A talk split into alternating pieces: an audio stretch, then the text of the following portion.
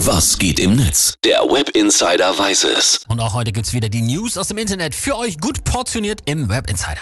Jo, im Netz trendet schon seit ein paar Tagen das Hashtag Entwurmungsmittel. Da geht's um das Arzneimittel Ivermectin. Das wird zum Beispiel erfolgreich in Afrika, äh, jetzt auch wirklich in der Humanmedizin äh, gegen den Bandwurm zum Beispiel eingesetzt.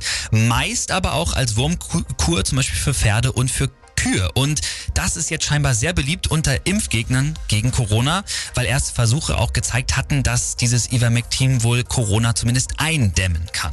Wow. Also mal ganz kurz zusammengefasst. Impfgegner warten lieber auf Langzeitstudien, aber ballern sich eine Wurmkur für Pferde.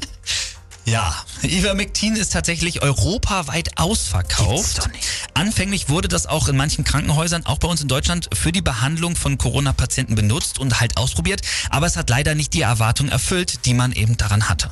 Wow, also ich würde ja allein schon misstrauisch werden, wenn man hört, dass das auch für Pferde ist. Und da liegt auch äh, eine große Gefahr. Ja! Viele benutzen dieses Ivermectin jetzt halt selbstständig, ohne dass ein Arzt dazu was gesagt hat. Und die nehmen dann die Menge, die normalerweise eher für Pferde und für Kühe halt vorgesehen ist. Und das kann für Menschen richtig giftig sein. Oh, wow. Gut, schauen wir mal ins Netz, äh, was die User schreiben. Bin gespannt. Das Browserballett hat getwittert, einige Menschen ziehen sich lieber Entwurmungsmittel rein, als sich impfen zu lassen. Klingt logisch. Bisher hat ja auch schließlich noch kein Pferd über Langzeitfolgen geklagt.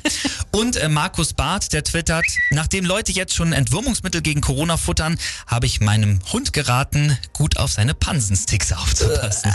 Ja, wer weiß, welches Tierleckerli demnächst der letzte Schreiber allen Schwurblern ist, ey. Ja, und das ist übrigens auch bezeichnend. Hier sogar die FDA in, in den USA, also die US-Behörde für Lebens- und Arzneimittel, die hat bei Facebook ein Foto mit einem Arzt und einem Pferd gepostet und dazu geschrieben, ihr seid keine Pferde, ihr seid auch keine Kühe, also ernsthaft, Leute, hört auf damit. Unter Impfgegnern ist jetzt also ein Arzneimittel im Kampf gegen Corona schwer angesagt, das aber ein nicht ungefährliches Entwurmungsmittel ist. Wow.